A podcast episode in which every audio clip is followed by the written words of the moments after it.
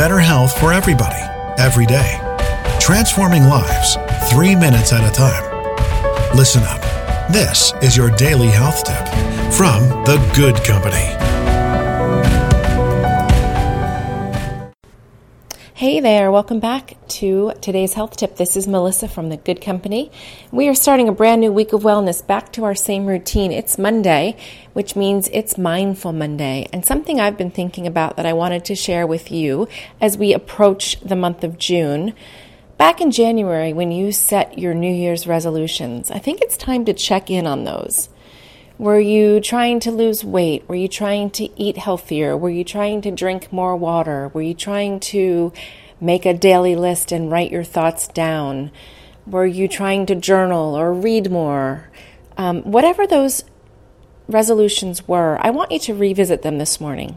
I want you to think about are they still valid for you, those resolutions? And if so, have you made progress? So, just a morning mindfulness check in with your New Year's resolutions and where you are currently.